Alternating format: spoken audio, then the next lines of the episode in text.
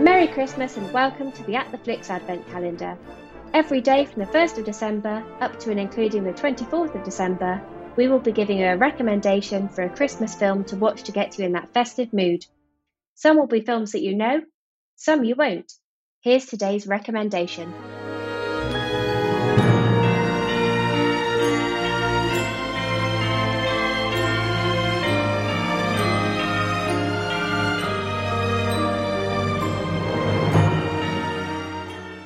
Today we return to Ebenezer Scrooge, or to be more correct, his creator Charles Dickens, as our film selection is the 2017 feature, The Man Who Invented Christmas. Dan Stevens stars as the famous novelist who, as the story opens, is not having the best of times. It's 1843 and his last three novels have flopped, meaning he is desperate for a hit. Dickens commits to delivering a new book called A Christmas Carol in just 6 weeks for the Christmas market.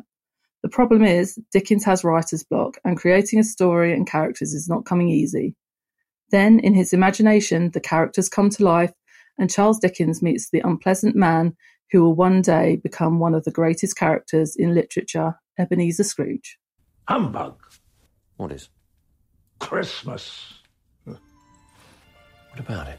Well, I mean, what is it but an excuse for picking a man's pocket every 25th of December? Keep going. The time for paying bills without money. The time for finding yourself a year older and not an hour richer. If I could work my will, every idiot who goes about with Merry Christmas on his lips should be boiled in his own plum pudding and buried with a stake of holly through his heart, he should. Oh, Mr. Scrooge, you and I are going to do wonderful things together. This is probably one of my more Christmassy recommendations. The Man Who Invented Christmas is based on the book of the same name by Les Standiford, and it tells us about Charles Dickens and his journey through the creation of A Christmas Carol. And quite honestly, this is a wonderful Christmas watch.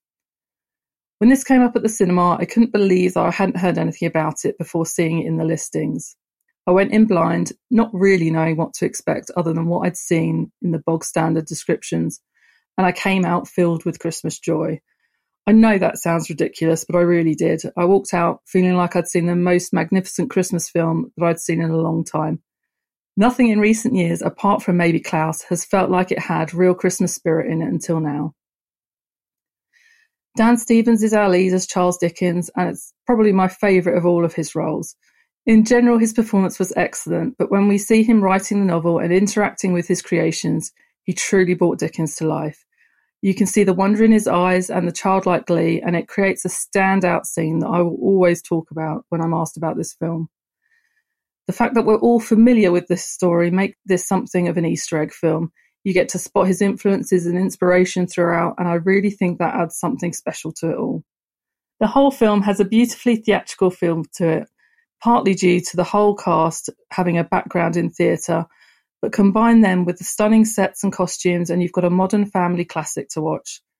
I don't know how much enjoyment a younger audience will get out of this, as it's mainly an adult topic, but its PG rating certainly makes it one to keep in mind in the run-up to Christmas and will make for a great family movie night.